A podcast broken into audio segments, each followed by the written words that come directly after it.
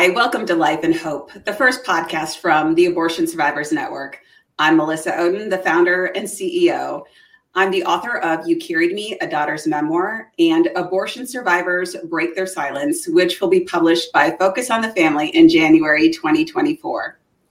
In case you don't know, the Abortion Survivors Network was founded in 2012 and became a nonprofit in 2019 when the numbers of abortion survivors and families reaching out for help coupled with the great need for public awareness, grew to the point that I could no longer provide it myself.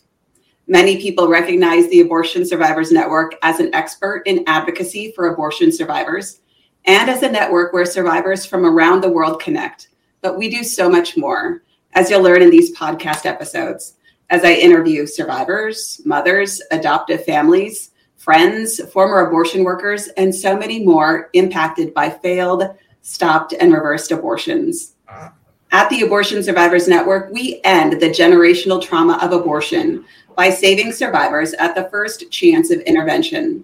That starts with seeing, loving well, and serving the mother who has attempted an abortion and needs help and hope. What have I done to my baby? Is there any hope for their life? For me?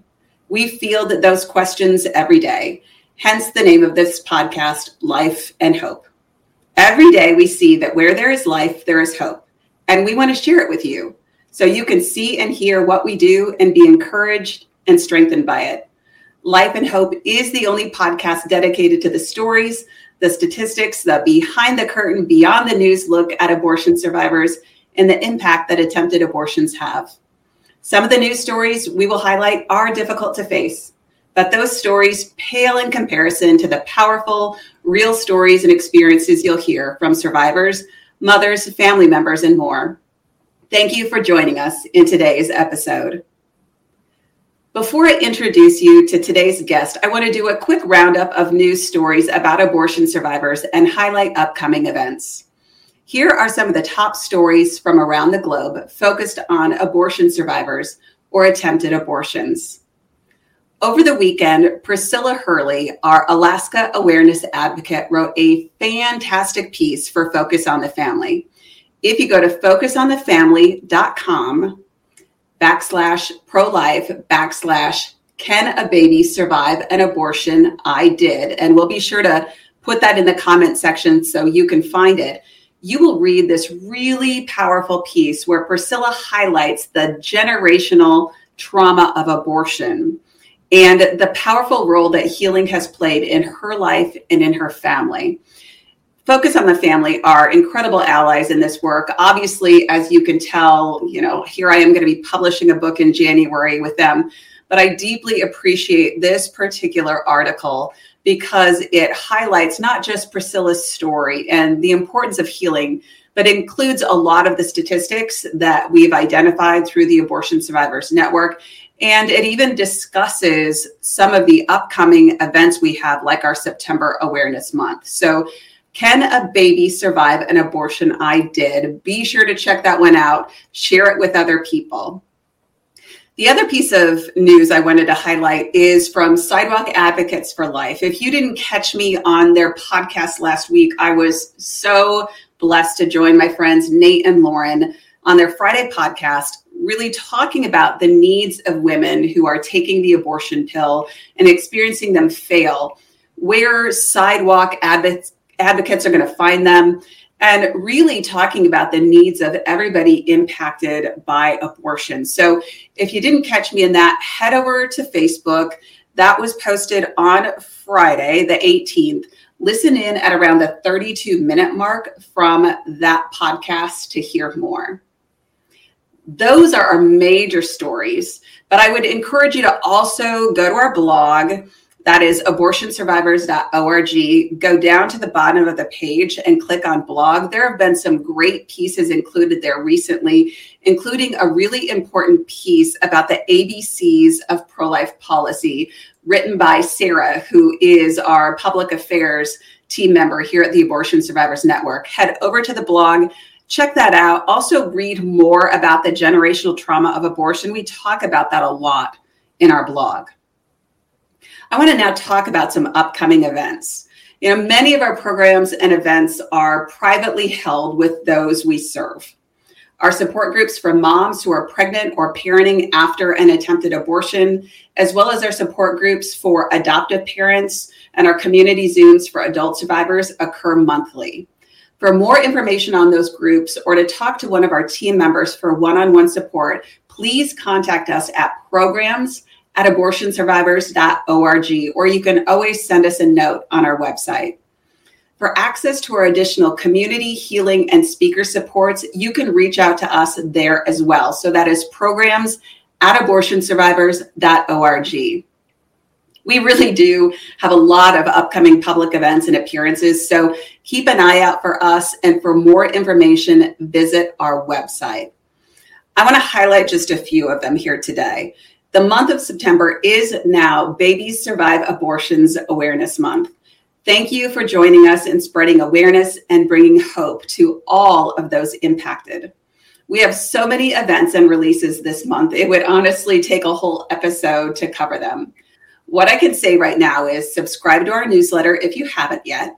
Again, the website is abortionsurvivors.org, and then just click on subscribe to our newsletter and receive all the details about press conferences, the launch of state awareness advocates, a new merchandise launch. I can tell you the merch is really fabulous, video premieres, and so much more.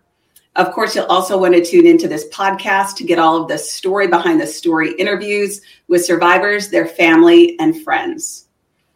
Other upcoming events, you can catch our team in Nashville September 19th through 21st for the Samaritan Summit, where I'll also be an MC. Be sure to stop by our exhibit table to see our new video releases and tell Allie from the marketing team hello. The fall also continues to be, be a busy time of speaking for many survivors who speak at events, including still me.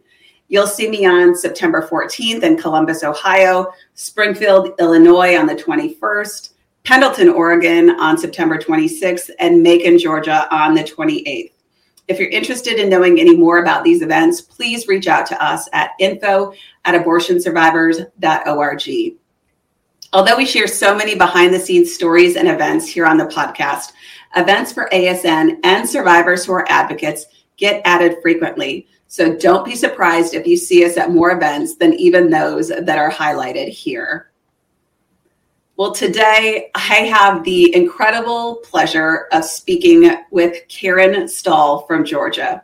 We are so honored to have her, to know her, and to have her important voice and experience shared this September in our groundbreaking video series that highlights the hope that can be found even after an attempted abortion.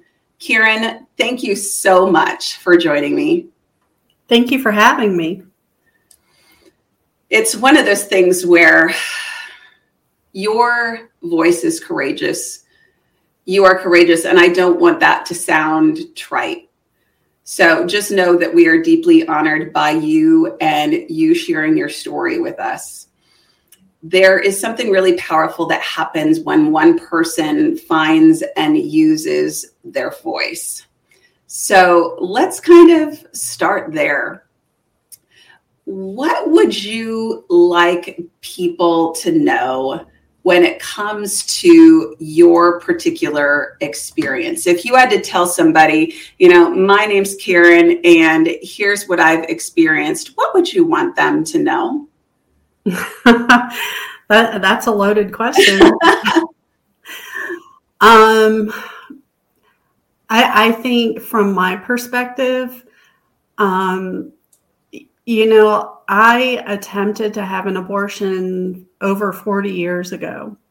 And like after the experience was over, I stuffed it away. I um, built an incredible life with three children and a husband. And sadly, maybe no one in my life knows what the experience that I had 41 years ago. Um, I think most people would be shocked to know that. Um, so it, it's really hard for me to talk about it and to, to go public with with my story. Um, I do I'm doing it because um, if it can help someone, like I, I feel like it's not my story. I feel like it's God's story, and um, I have to put it out there and just let the chips fall where they may. Mm-hmm. Well, and that's the courage and the beauty of it all is knowing that as hard as it can be to be so vulnerable, you share it in the hopes that it makes a difference for somebody else. Well, I gave Lauren, my daughter, permission to go public, and then um, this just seems like the the next step, I guess. That those two things fit together. Mm-hmm. Mm-hmm. When you go back to over 40 years ago, Karen, you know, what would you say the the cultural climate was like for you or what was family cl- climate, school climate? You know, I think we think about how does someone's perception of abortion get shaped? And so I'm just curious, you know, how would you describe that? Did you know anything about abortion? Set the stage for us. Um, I grew up in a very dysfunctional family. Um, my mother was in a tragic car accident when I was a child, and because of it, she was both physically and mentally handicapped. And so my parents were so focused on themselves and their own problems that my sister and I were just kind of baggage, maybe, is kind of how it felt. Um, so we kind of raised ourselves. And we like I was not around pregnant people. You know, I didn't know anything about pregnancy. I didn't know I didn't know anything about abortion. Um, I was a really good student in school and very athletic. Played all the sports, um, and then went to college. And from a kind of a time standpoint, Roe would have passed sometime before you went to college. I, I, I had no knowledge of it. It like it wasn't even something on my radar. So you went away to college mm-hmm. and probably didn't know a whole lot about abortion. No, nothing. And then became pregnant. Yeah. And um, sadly, I mean, if you've heard my story, then you know that I've been in multiple abortion clinics in multiple states. And even given that, um, I still really knew nothing about abortion. It's it's not like when you go to a clinic, they explain to you what's going to happen. Um, I think that purposefully they don't tell you that because I, I, think that would scare you way more than actually having a baby. Mm-hmm. And so I think that's important that you shared that because I think when people hear your story, they would go, hey, come on, the first time, the second time, maybe the third time. Like, how could you be so stupid? but you made such an important point. They didn't tell you what mm-hmm. was going on.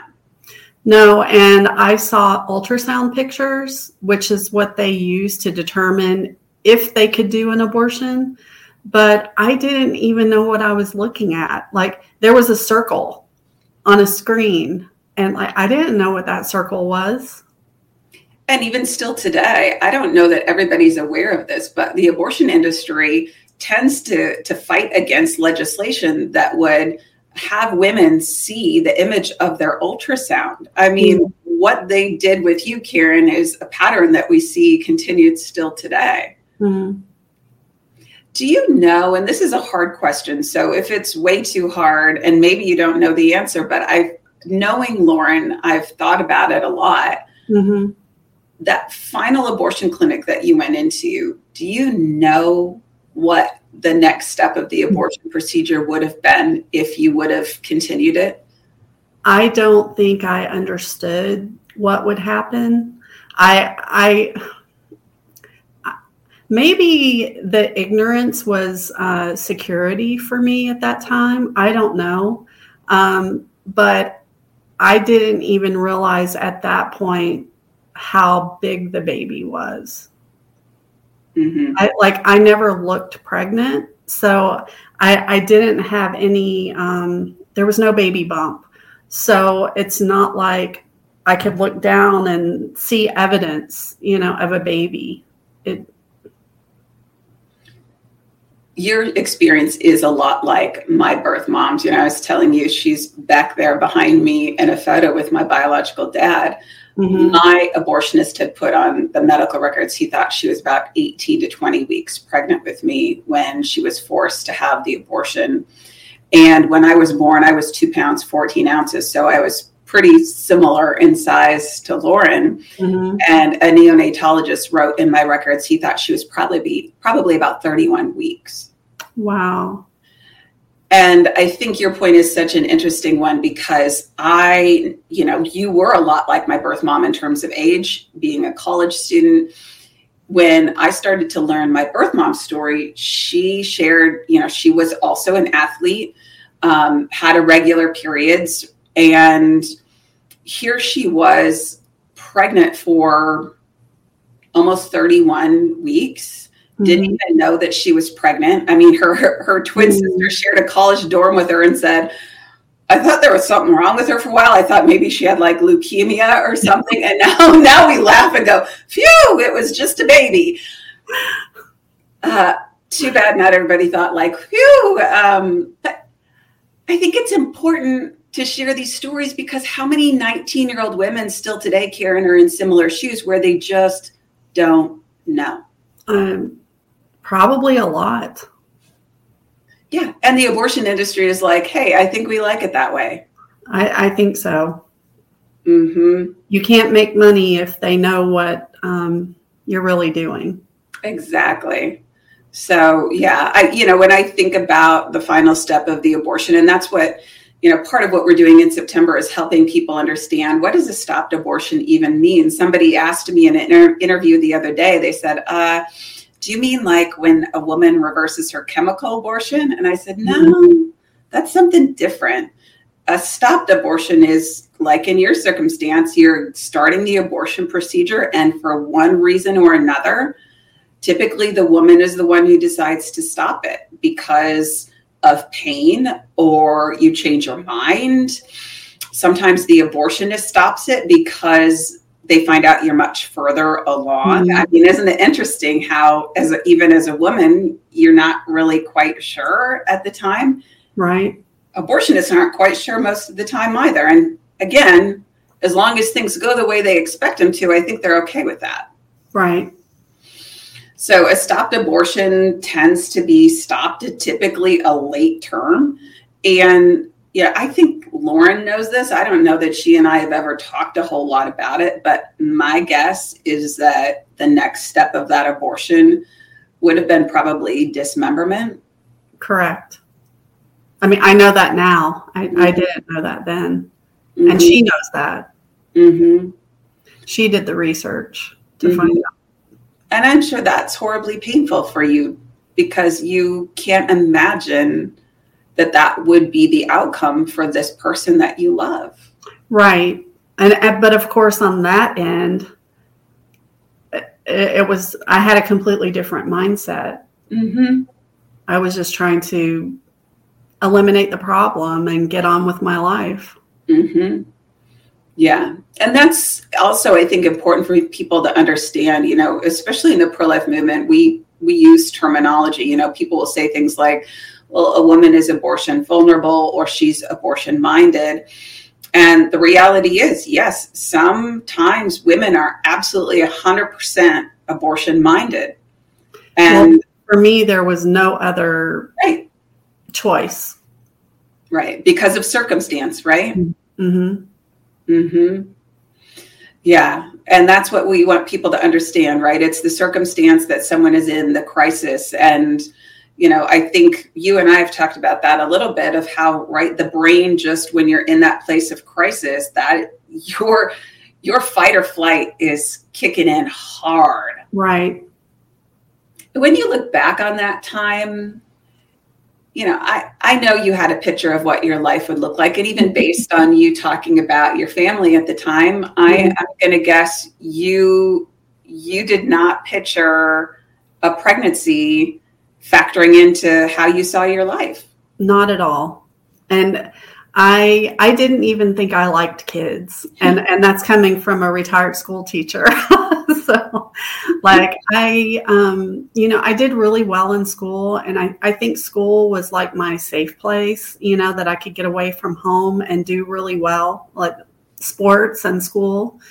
And um so I just I pictured myself having some high powered career, you know, making a lot of money, um, you know, doing what the world tells you to do to be successful. And that's that's what I was chasing. Would you, looking back on that now, what would you tell your younger self about what life would look like? You're like, that's a whole other podcast. right. Well, you know, when you're when you're a teenager, you, well, in my case, I didn't know anything about life, and you know, thinking that I wanted, you know, I wanted to be a lawyer or an engineer or, you know, something like that. And, you know, probably maybe have one or two kids, you know, down the road somewhere. But, you know, uh, I ended up being a, a, high school teacher and not making a lot of money. And my family is the most important thing to me. So it, it's just funny that things just turn out maybe the opposite of what you expect. Is that what you would want a woman in your shoes who's considering abortion to even know right now? Like it may not be anything like you expect.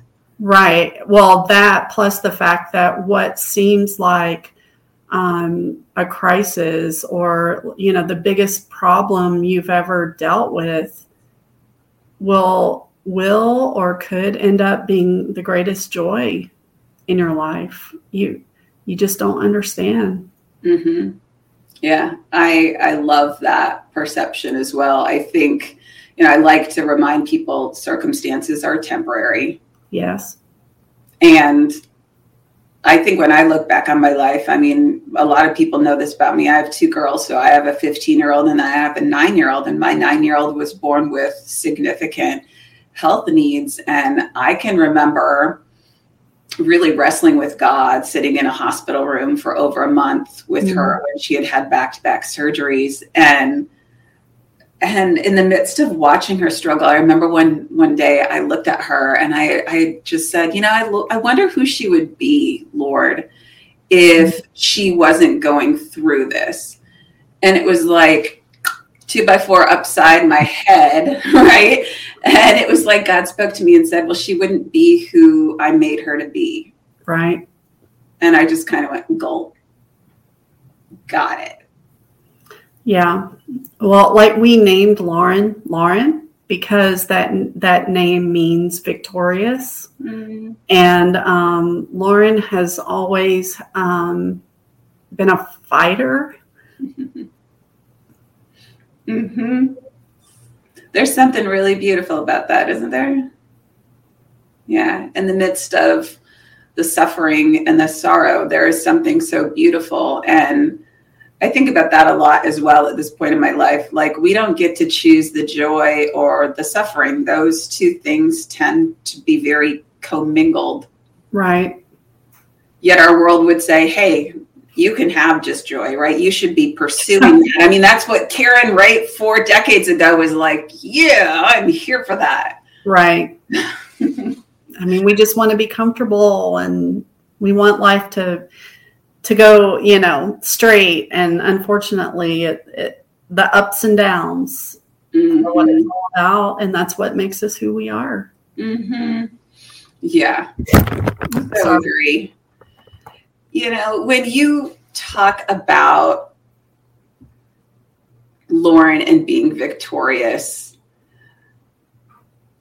remind me how far along you were because I sometimes get the weeks a little bit mixed up. Well, I, well, I think it's debatable because that's true.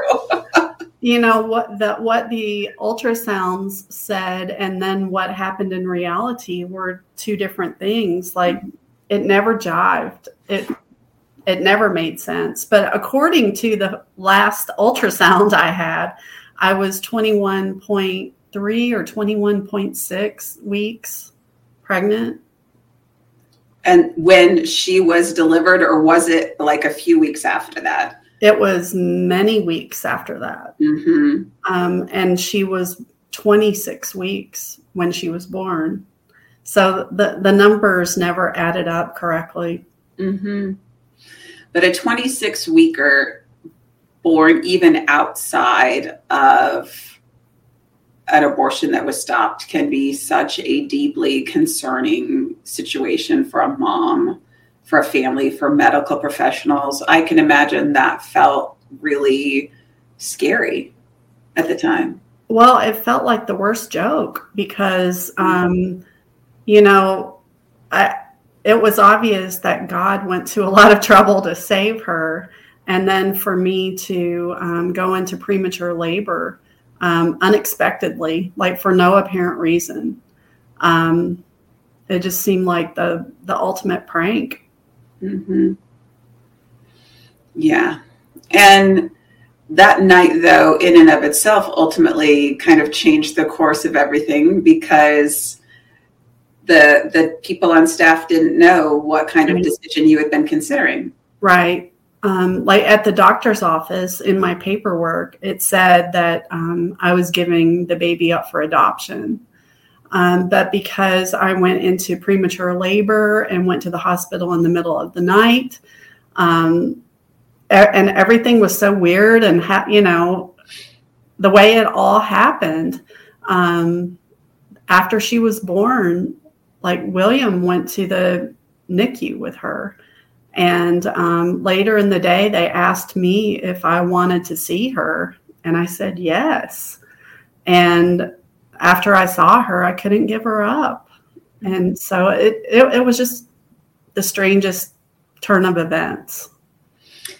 For someone who's been in your shoes and went through that process of being so abortion minded because of the circumstances you were in, put us in your shoes the first time you saw her because i know what it's like right when i've given birth to my babies the first time i've seen them but what was that like for you after going through all that process it was like instantly love or mm-hmm. yes instantly love instantly oh my god what have i done you know so many things um, because she was born so premature. She looked like a little alien, you know. so she she didn't really look like a baby, um, but it changed everything. Mm-hmm. She was still beautiful, and she was yours, and she's a spitting image of you. well, well, you haven't seen my husband, but she's actually she really? him. Yeah. Well, there is something about your insides matching as well. Funny how that works, right? yeah, I definitely think she has a lot of you in her. a lot of that firstbornness mm-hmm. that we mm-hmm. both have. Mm-hmm. Yeah. Uh, strength and stubbornness, I think, is the word that I've heard a lot of. Mm-hmm. Words I know nothing about. must be something about the whole experience that shapes us. I think so.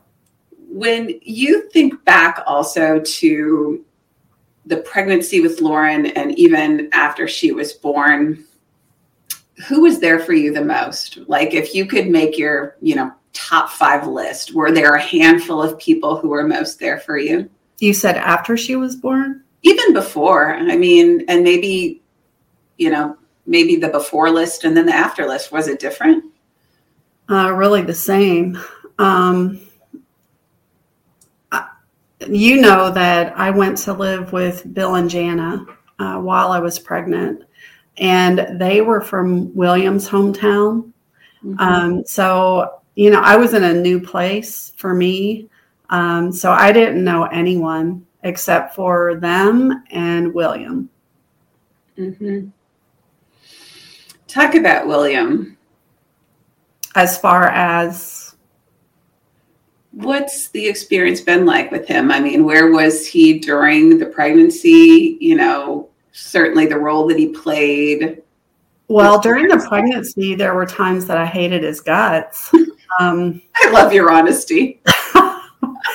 I, um, you know, I made up my mind how to handle being pregnant, and he was not on board with it. And um, there were long periods of time that I didn't speak to him. He would come to my apartment, and I would slam the door in his face.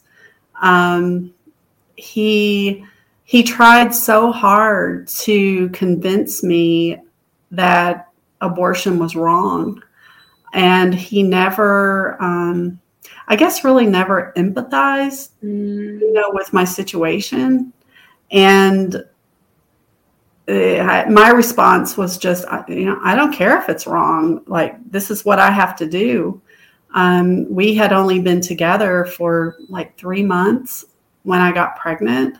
And there had we had never talked about getting married. You know i was 18 years old.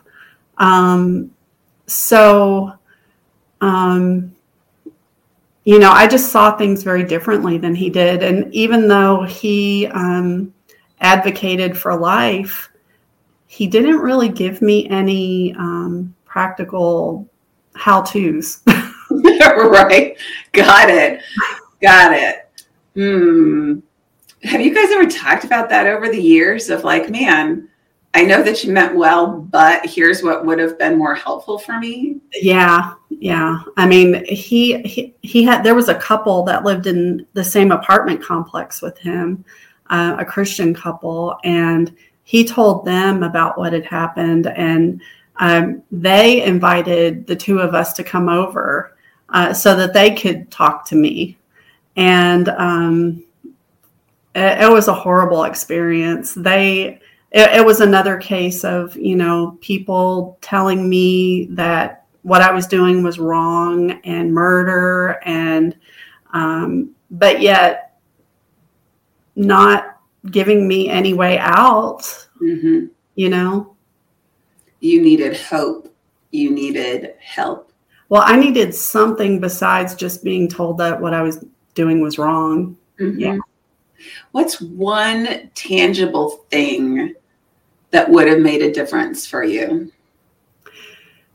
Um, I, I I think for me at the time, if I had understood pregnancy, it, um, even like how far along I was, particularly you know later in the journey, um, that would have. I, I don't know if it would have changed my mind, but it would have at least helped me make a decision. You know. Um, I, and when William came to Dallas to meet me at the abortion clinic, and he told me that he had already arranged a place for me to stay and you know people to take care of me, I guess. Um, that was very tangible hmm because going home was not an option. Uh, there was no support there. Um, so at least, you know, there I was given an option. mm-hmm. But I think that's an important point you make as well, Karen, of like just basic information, right? Uh, letting women know what it's like to be 12 weeks along, 20 weeks along, the humanity of their child. I think sometimes we can almost take that for granted, right? Of like, well, we know everything in today's world with the internet. Oh, but back then there wasn't an internet. and like, I just thought that it was a blob, you know, and I, I didn't know. And unfortunately, I think the abortion industry still tries to thrive on that of like, yeah, it's just a clump of tissue, right? It's a medical procedure. Hmm. Right. hmm So start with information, provide or assess for what kind of needs somebody has, and then give them information about those supports that are available. That's, that's what I can come up with. hmm No, that's really helpful. Why do you think Jana and Bill were brought into your life? Ooh.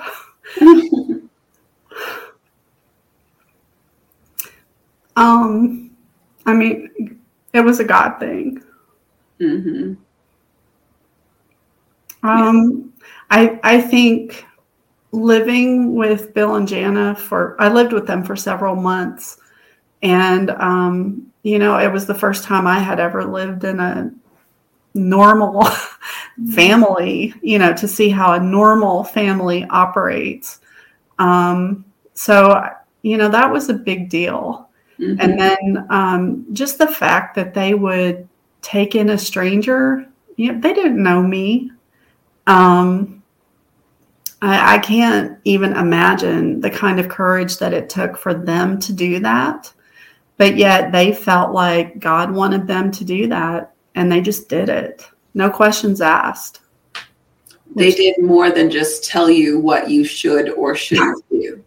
Right. I mean, they provided a place for me and they provided emotional support and I, I, could not have done it without them. And I'm guessing, knowing now how important family is to you, that you saw something even in their family that probably didn't just help save Lauren's life, but it helped you envision what family can look like. Yeah, what a normal family can be. Yes. Mm-hmm. Yeah, there's something really powerful about that as well and again something that i think people can take for granted in today's world right? Most people don't really even know what a healthy family unit looks like. Right. And i think i'm just the poster child for um, you know the old song looking for love in all the wrong places um, because i didn't get that at home. And so you know now you see the the consequences of that. Mm-hmm. but that's a very um, self-aware thing for you to even figure out karen. I would say i think we live in a culture where so many people are walking around wounded like that and people don't even have that awareness that that's what they're operating from. Right. I mean when you're when you're in it you don't know it. Mm-hmm. when you think about Lauren's life growing up. So you're blessed, mm-hmm. right, to live with Jana and Bill. And I mean, spoiler alert, you're still with William. Mm-hmm. years later. hmm. I mean, there's a lesson in and of itself for people. um, but when you think about Lauren's life growing up, mm-hmm. were there ever points in her life where you would look at her and you would think back to the abortion, or was it just something that you had so far tucked on a shelf that it just didn't? It it was just buried away. Like um, I, you know, I get the best um, analogy I can give you is you know how when you go through labor and delivery and it's so terrible, and yet once you have the baby, you just forget all that. Um, I, I, think what I went through was sort of like that, where um, maybe maybe your your mind does that for you, where it um, it erases or puts away all of the the hurt and the the pain, and um, you just I, especially with time, you just forget. Mm-hmm. Um, I, I I would. I would hear people talk about miracles, and on the inside, I would think, well, you wouldn't imagine the miracles you know that I've seen or I've uh, experienced. Um, but the whole William calls it the abortion capers. So uh, you know, I there's no memory of the abortion capers. mm-hmm. Yeah. Well, and that's what I I often think about. I mean, I know what it's like to be in a survivor's shoes where we live in a culture that talks about this all the time and there's arguments about it and there's policy about it.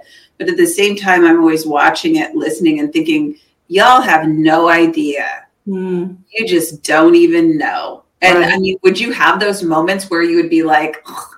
yeah.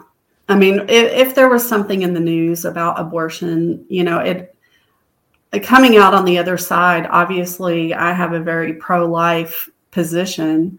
Um, I, for a brief period of time, um, I volunteered at a crisis pregnancy center. Um, but then after I had two kids, like I couldn't do that anymore. Mm-hmm. so, you know, it was always kind of bubbling beneath the surface, but Um, I never gave lip service to it. I never told anybody what had happened to me. Why do you think that is? Just because it was better put on the shelf so you could keep going in life? Mm, I think it there's an oof. um, even still, there's a there's a lot of guilt, mm-hmm. a lot of shame. And that's why it's so powerful that you are willing to share because this is not like you woke up one day and went, you know, it sounds like fun. No. And you know the, the you know how it happened. You know that I I eventually told Lauren mm-hmm. um, her story, and it took a while. But um, after a period of time, she wanted to share her story, and I wanted her to be able to do that. I didn't want to do it.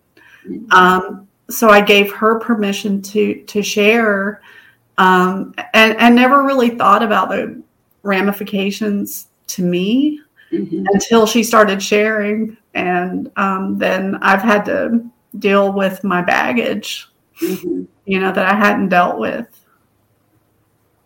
And I want people to understand that this is not just something that happens to you and Lauren and your family. I see this played out in the lives of survivors around the world. You know, most people don't understand that that we have found most survivors are actually raised in their biological family and that there's such tension that mm-hmm. exists in families, right? Even though, you know, even if you're a person of faith or you see that there can be good that comes from sharing that story, there is that innate tension that is like, man, I'm going to share this story with you, but don't ever tell anybody else. Mm.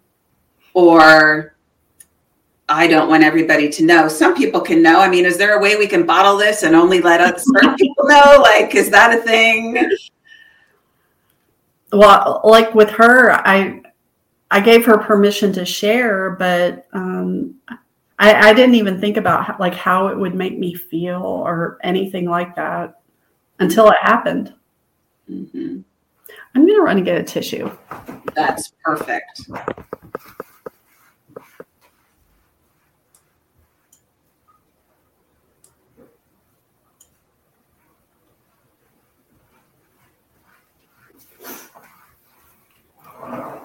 don't want to have an embarrassing moment. that's all right. This is real life, right? I mean, again, I think that's what I think it's important for the world to see. Like, we are real people with real stories. They're not simple, no, they're linear, they're not perfect, they're usually quite messy, but there's still hope to be found in the midst of it. Right. You know, when you think back to telling Lauren and then where she's at now, do you see a difference in her in where she's at? um, well, I know you've heard her talk about um, at the the time frame when I told her she was really struggling with what to do with her life. Mm-hmm. Um, she had majored in broadcast journalism in college and um, had seen the ugly underbelly of that and kind of didn't want to do it anymore, but yet didn't know what to do with herself. um, she kind of felt a pull to uh, ministry. Um, and then I, I, think when I told her her story, it, it rocked her world. And um, it, it, it I don't know. It kind of gave it. It really kind of turned her in a different direction. I think. Hmm. And do you think you're in a different place now than the first time you shared the story with her? Um. I, I, I mean I'm I'm I was a mess then and I'm a mess now. so in that way, I'm still the same. But um, it's been I mean, it, it was the summer after she graduated from college. So, like, it's been a long time, you know, since I told her. Um, I, I guess I'm working through healing, mm-hmm. you know, not not in a um, I'm not, I'm not seeing a therapist or anything like that. I guess just kind of, you know, dealing with my own stuff mm-hmm. where I hadn't before. Right. You're not keeping it on a shelf. That's a step in the right direction. Well, and I, I think it's important for people to know like, obviously, there was a lot of trauma involved in that experience, you know, all of it. And, um, you know, I wasn't mature enough to even recognize that or even know what that was.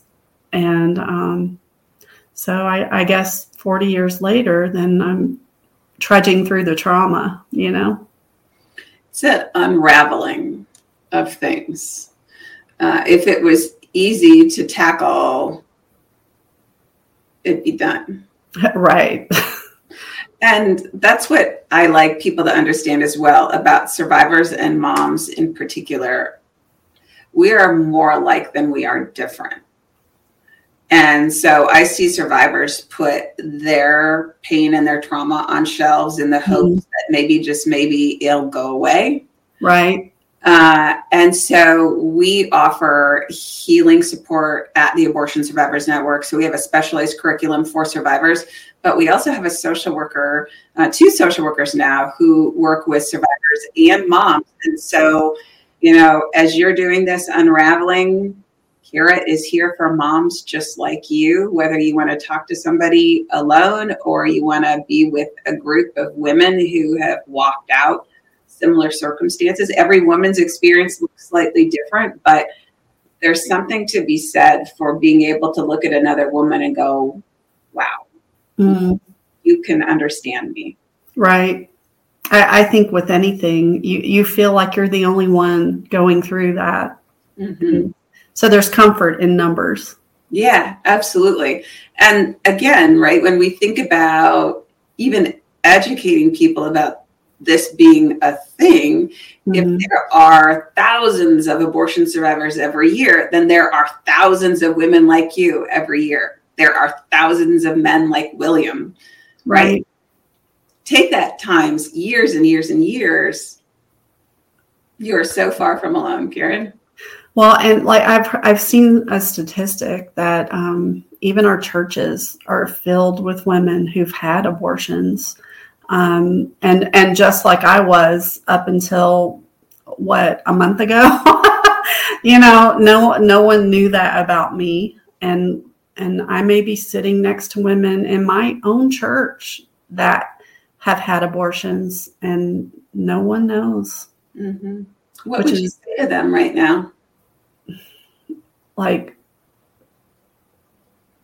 I, I guess that I, I don't feel like everyone is called to go public necessarily with that information, but I, I it is very personal. Um, but at the same time, I just I, I feel like you need to deal with the trauma of it and talk to somebody because it has to affect your life, even though you're not even aware that it's happening. Mm-hmm. Yeah, that's such an important point. Not not everyone, and I would say very rarely, um, are people called to share their story very publicly. Mm-hmm. Uh, but the healing is so important. You may never whisper your story to anybody else, or maybe it's just the one person that you're working with about it. But right, yeah, it sets you free. Like that day when I first met you and you first spoke, and I looked at you and went, "Whoa, you look different. Not that you didn't look great before, but I can say after you shared, I just went, wow, visible transformation. Wow. See, I I didn't know that until you said it. So mm-hmm. it's almost like you go from shoulders kind of tight, right? You can just feel that tension and then you start to speak and you're like, "Oh, wow a load's been lifted from my shoulders. Right. Mm-hmm. You know, you shared what you would want um, someone to know after an abortion. What would you want a woman to know who's maybe considering abortion right now, or maybe she's attempted an abortion and she's not sure, you know, she's still pregnant and she's not sure if she's going to have another abortion to to end it. Right. say? Um, I, I think the biggest thing that I would tell them is things are not as hopeless mm. As what you think they are.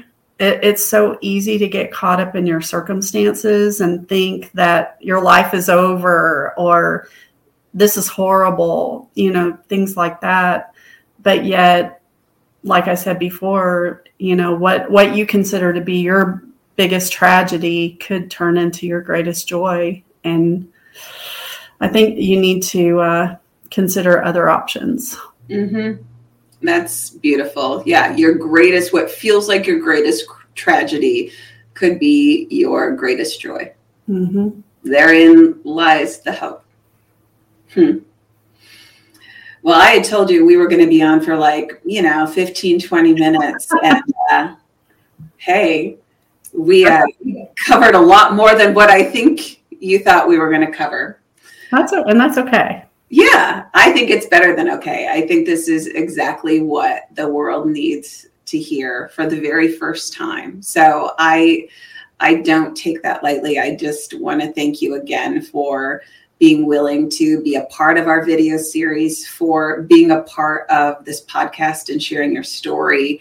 Uh, and, you know, I know this is just the beginning. It doesn't mean that Karen has to take a microphone and take a stage, but what I mean is the beginning of that process for you for healing.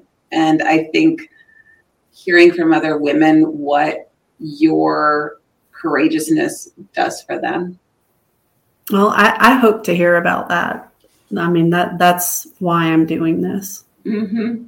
Yeah, and I guess now would be a good time for me to say that. You know, if you're tuning into this and you're wondering how can I how can I pass a message along to Karen, you can actually do it through us at the Abortion Survivors Network. So, um, easiest place would be uh, the Abortion Survivors website, so abortionsurvivors.org. You can click on the form to send us a message there. You can also chat on our website you can send us a message as well info at abortionsurvivors.org and i have no doubt karen we're going to be passing along messages to you and for your audience we just want you to join karen and i in this mission. Spread the good news. There is hope where there is life even when an abortion has been attempted and it failed or it was stopped or it was reversed. Women in crisis can reach out to us and find help and find hope through information and support, just like what Karen was talking about, for years to come. And abortion survivors can find community, healing, find and even use their voice to raise awareness to this too unknown but not uncommon experience. And all of you can help be a part in raising awareness. We need you to help spread that good news that babies survive abortions and that there is hope where there is life. Please join us and be an advocate for survivors, for mothers like Karen, and for families to end the generational trauma of abortion. Again, you can subscribe to our podcast on all those platforms. You can sign up for our mailing list on our website. Um, and most importantly, share all these good things with others, even when you find things on social media. Until then, until next time, there is hope where there is life.